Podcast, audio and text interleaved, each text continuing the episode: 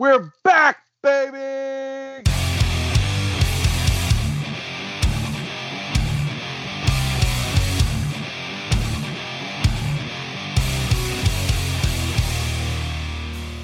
Welcome back to the Axe and Iron Podcast. I am Chris from Mount Phillip Metalworks, joined by my co-host Roy Scott from Vintage Axe Works.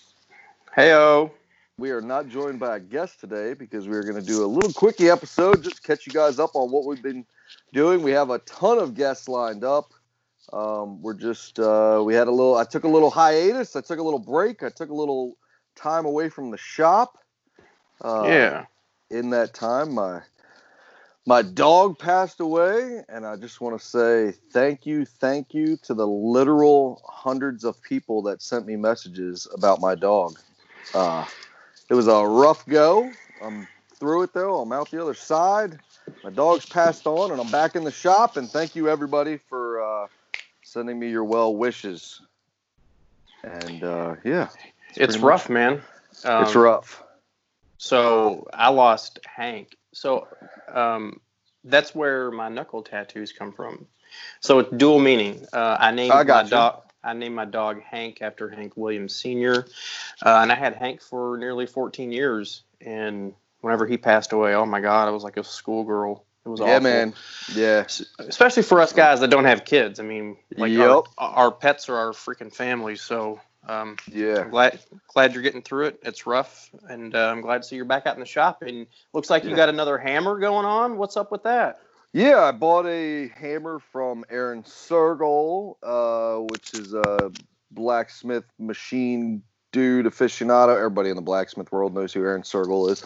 He's a I don't know him. uh, he's an excellent. Uh, he's one of the top tool makers in the country as far as blacksmith tools goes. Hammers make he makes very artful hammers. That's what he's known for. He's in the tool game pretty heavy. He has been for years. He's always dealing in power hammers and anvils and crazy stuff. And he's a young dude, and he hooked me up back in uh, December. He actually called me and told me he was getting rid of a few project hammers that he had, Mm. which meant they would be a little cheaper than uh, what they would be if they were complete. So I've always wanted the um, 100 pound little giant was right there in the sweet spot. I've had the 50 pound for a couple years now. I owned a 250 at one time that I wish I would have never got rid of, but I just wasn't ready for it. And I've got, uh, I've had the opportunity to run the 100 pounders before, and they're like right in the middle where they just hit really, they hit really hard. The dies are large. Um, Mm. Everything's heavy, heavier, dutier than my heavier, dutier. Yeah, heavier, dutier. Whatever. But yeah, You're an it's just idiot. a- it's just a bigger upgrade than uh, than what I have, and they're they're relatively hard to find in that size. Uh, they're just not as common as the 25s and the 50s. So yeah, I'm pretty pumped. Pretty pumped Is- up. Is that just because it's?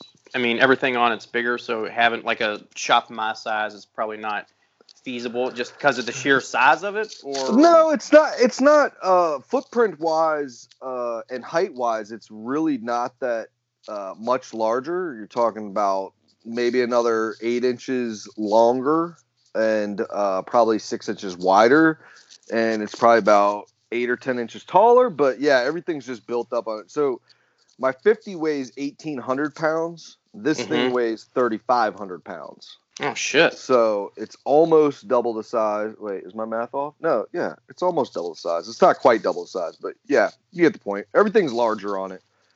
Bigger, bigger Hmm. dies, bigger flywheel, bigger drive wheel. Uh, So I, yeah. I know your shop's it's got a dirt floor, but if someone Yeah. was doing that on a slab, do they need to like? Are the requirements? Does it need to be have a thicker slab or? Um, Can- yeah, it should probably have thicker slab than a regular garage floor. I mean, hell, thick for a garage now is like six inches. You know, everything. So yeah, it should probably have a bigger foundation. My 50 has a two and a half foot uh, foundation under it. We're probably going to put a three foot foundation under the uh, hundred pounder because your your foundation is just as important as the actual hammer. I mean, all that force is going down through the saddle block, down through the anvil, into the ground, and you just want to have as, as big a pad as you can uh, as you can have. The Yeah. Anyang 165 that has a four and a half foot deep uh, pad. Jeez. underneath of it. Yeah, so it's got four and a half feet of concrete underneath of it. So Did Yeah, you see pre- that? Uh, did you see that Hoffman was digging a pit in his shop? To, yeah, I did. Yeah, I think he's uh, I think he's moving his Nazel. yeah. Well, he's Yeah. digging a big pit for it, and Yeah, yeah, yeah. yeah. yeah. He looked. So, I yeah. mean, he looked. He looked tiny, and that little. He's Oh, like I he know. was peeking out of it. That's that's a big hammer though. He's got a that's a big ass hammer, man. I yeah, mean, that's a yeah, that's yeah. a- that's a dream. That's a dream hammer. Honestly, those are considered like the Cadillacs of power hammers. really. Yeah, yeah, they're just sweet. Nazels. Uh, I want to say he's got a 3B or a 4B, which is a pretty large, pretty large hammer in terms of uh, in terms of power hammer goes. But yeah, It's big. Whenever It's I was big. down there in, in the fall, he was doing some little demo stuff and just a couple smacks or whatever, and it just Yeah. shakes the entire fucking floor. Just yeah, and, he- and he's cool. like, "Oh, that's all I'm doing. I don't want to fuck anything." yeah, yeah. When they're not bolted down, which I don't think his is bolted down. I think it was just on a steel plate. Uh, Yeah. They they can they can sh- rock and roll quite uh quite a lot. But Yeah. yeah. So yeah, we got that uh got that hammer in. I'm gonna uh pretty much take the month and uh it needs uh it's about 60% there so it needs Mhm. a bunch of parts which i ordered from the guys at little giant and those guys were great if you ever need parts for any of your little giant power hammers the uh, these guys get talked about a lot as far as their customer service and everything and these guys were amazing um, they're sending me a bunch of parts uh, actually should be here the, this weekend and he's i actually missed some stuff because i'm an idiot and i wrote everything down and actually True. missed some stuff that i wrote down That's true. Fuck you. so uh, I, it turns out he said he called me the day after I ordered the parts and said, "I just realized that I follow you on Instagram."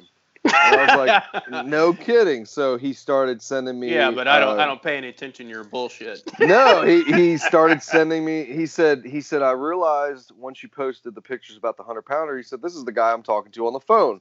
So then he started DMing me, which worked out great because then I had an easy way to communicate with him quickly. And Mhm. he DM'd me, and I told him I need these gaskets that I forgot to order. He said, "No problem, I'll get them in the mail tomorrow morning." Oh, that's like that, awesome. that easy, yeah. So he sent me email confirmation that he shipped my stuff today, and yeah, so parts are on the way. Uh, I got to get some machining done too. It's a cool, it's a cool project though, and it's like, it's like right up there in my top three hammers that I've always wanted to own. So this Well, one, good- I, I believe I'm going to actually keep. wow, good. Yeah. that's that's awesome. Good for you. So are are the parts are they affordable? Are they like super Yes. expensive? Nope. They're- no. They're affordable, yeah. Uh, the only parts that they do not currently still make are the main frames. Obviously, they're Mhm. solid one-piece cast iron. The flywheels they don't make anymore, which is the rotating part on the front. Um, and there's one other piece that I don't think they make anymore. But everything else on that hammer is 100%. Uh, you can buy it today, just So- like as if you were. Is that company in business solely just servicing all the hammers that are out there, or are they doing what are they doing? they have a kind of a split business where they own Little Giant and all the uh, rights to make all the parts, and they're also a full time machine shop. So, which gives them ability to machine any parts that need to be machined. Yeah, for the hammers and stuff, and they're very well equipped machine shop. And yeah, those guys are great. But yeah, everything's i i have I'm gonna have in just maintenance parts, which is new bearings, pins, bushings, and all that stuff, I'm gonna have 400 and uh no, probably 520 bucks and everything Wow, in parts. That- yeah, and that's so it'll have pretty much everything on it is going to be brand new. There isn't going to be a single old bushing, bearing, pin, bolt. Dang. So Yeah. what about this? What about this Babbitt shit that freaking Andrew and Eric are always talking about? Yeah, so Dial me in, that 'cause I don't. I I've don't been- fucking know what that is. I've been talking to both Aaron and Andrew and Greg from Little Giant, and they've all been giving me tips. I've never actually poured it before, and um, it's essentially like a lead. Uh, it, it's something. It has something else in it besides lead. I can't think of it right off the top of my head, but um, basically you pour it like lead, and it acts as uh, those were the original bearings. So Mhm. before bearings were a thing, there was Babbitt, and shaft, shafts would ride on there, and basically what it was was just a Mm, Um, Shafts and Babbitt. Shafts and Babbitt. that would just uh, the shaft would ride on the Babbitt as if it was a bearing, but you just fill the whole top of the frame up with Babbitt. And um, there's a process to do it, which is pretty cool. And I'm going to learn how to do that on this one. Uh, so do you, does it need it on this one also? Yeah. Mm-hmm. Yeah. I mean, is that like is like if if you get one of these hammers from I don't know that's been sitting for a while, just almost guaranteed that it needs Babbitt? Uh, no, not really. It's it's 50-50. I mean, it depends on. So if you get one that's been sitting a long time, chances are it doesn't need the Babbitt because oh, it, it, didn't okay. really get it didn't really get used. So like if you find one that's been used every single day of its life, then yeah, it, chances are it's probably going to need Babbitt. So one of my main things is uh, I want to get this hundred pounder going because I want to repour the Babbitt in my fifty. My fifty needs it bad.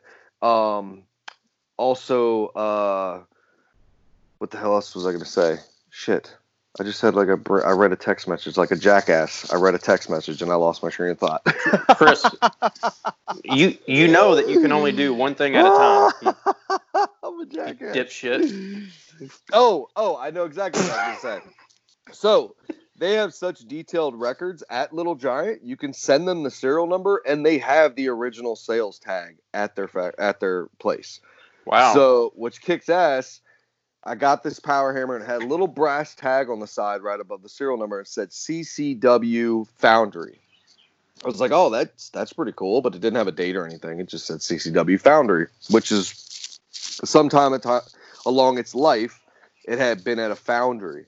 Mm-hmm. Well, I called Little Giant and he gave. I sent my serial number into him. And he sent me back the original tag. It went to a foundry very close to. Uh, where Little Giant was, and it was the largest foundry in the United States in 1947. They bought this hammer brand new.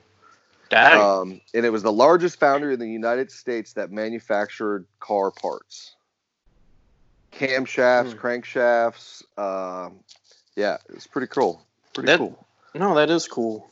I, and then it, the I can't believe they have all the freaking records. Yeah, they have awesome. everything. So they even have down to the guy who bought it, like who signed for it, uh, the year, the date, the day, the month, everything. And uh, so the guy that's like like freaking Johnny yeah. Dipshit on the back yeah. dock. He's signed. Yep. yeah. And then I had my um, my other little giant, my 50 pounder. I was thinking was in the, somewhere around the 30s. Mm-hmm. Well, I sent him that model number, and I'm trying to pull it up on my phone real quick so I can read it to you because it's, it was quite interesting when I read it. But that model number wasn't actually it was actually a 1911. Holy hell! So, yeah, so it was way older than I thought it was. It was bought on January 30th of 1911 by Ed Zeichel in Fulton, South Dakota. Oh, so, Eddie. Yeah, old Eddie, old old Mr. Zeichel. But uh, my buddy Aaron, who uh, I bought the hammer from, the, the 50 pound little giant, he's he's another Aaron. That's that's weird. I just thought about that. Both of those hammers in my shop were bought off guys named Aaron. Aaron's a good anything. guys. Aaron's a good guys. But anyway, so he bought his farm uh, brand new, and that. is that Joey? yes, it's Joey. Hang on. yep. So that 50 pound little giant was laying face down in his uh, milking barn when he bought his farm. That power hammer, the original uh, 50 pound little giant, was laying face down in the mud and the dirt and the grime and the junk. And uh, yep, he ran it for a couple years and now I have it. So pretty interesting. So it got all the way from South Dakota from Fulton, South Dakota, from Mr. Eddie there, and uh, in 1911, who knows? That's as far as it goes. Like you, you don't know if that guy right, was a blacksmith. Right. You don't know what he was doing with it, but um, and then it made it all the way to Maryland, which is quite interesting. So this hundred pound, this dude Aaron, is, was he fairly close to you, or had to drive forever away, or oh, he just uh, tractor trailer. He just uh, delivered it. He ah. delivers uh, or not he didn't deliver it he got it delivered through a, a, a, shipping company so yeah and shipping was like just to give people an idea people always think big shit is expensive to move well this thing weighs Uh, I think fully assembled, it's right around 3,500 pounds, and it was 600 bucks. So that that doesn't seem terrible. No, and palletized, saran wrapped, uh, cable tied down, strapped, all ready to go. Yeah, Co- it was like co- coming from where? It came from Milwaukee. Okay, Milwaukee, Wisconsin. So, good little haul. Yeah, not a. It was better than me driving. It made more sense. So. So not to change gears or anything, but I'm oh, in no, a shi- I'm I'm in a fucking shipping nightmare right now. Oh, um, what happened? So th- this is kind of a long story, but it, I'm I'm just fucking amazed at what has happened this past month. Yeah. And uh, okay, so I don't know if you remember this axe or not that I did. It was a big double bit Collins, and I had painted the the stamp blue, and it was on a like a short handle, and you're like, I want to fucking throw that thing. Oh, okay, yeah, yeah, yeah. So that one went. That's what to, I say about every axe, though. Yeah, yeah. But so that, one, that one, I I put it in my little crate. I shipped it to Australia. Okay. Yeah, I remember that. I remember you telling me that. Yeah. The dude has not gotten it yet. Okay. Uh huh. And since then, listen to this fucking list. All right. All right. He he ordered two Black Ravens. He ordered a Collins Hudson Bay. He ordered a a, a King Cutter hatchet. And then just this weekend, he hits me up and says, "I want a fire axe." I wait, want... wait, wait. Did he order all this stuff before it hasn't showed up, or like even though Correct. it hasn't showed up, he's still ordering stuff from you? He's still ordering stuff. Wow. It has not. It has not shown up at. his but it's been yet. what a month, or not close even? to, not close even. Close to. Yeah, yeah. But, okay. And then this weekend he hits me up and says, "I want a fire axe and I want a double bit with an etch and I want a single bit with an etch." So that that's what I'm working on, on today. And then out of so I tag him in a photo or a story or whatever, and then he sends me a, a message. Hey, is that Plumb National or Plumb uh, Champion axe available? And I was like, Yeah, it is. The guy that was going to buy it backed out on me, and he was like, I'll take that one too. And I was like, Well, you know, you could substitute this one for the OVB that I'm doing because they're the same price. And he's like, No, just add it on.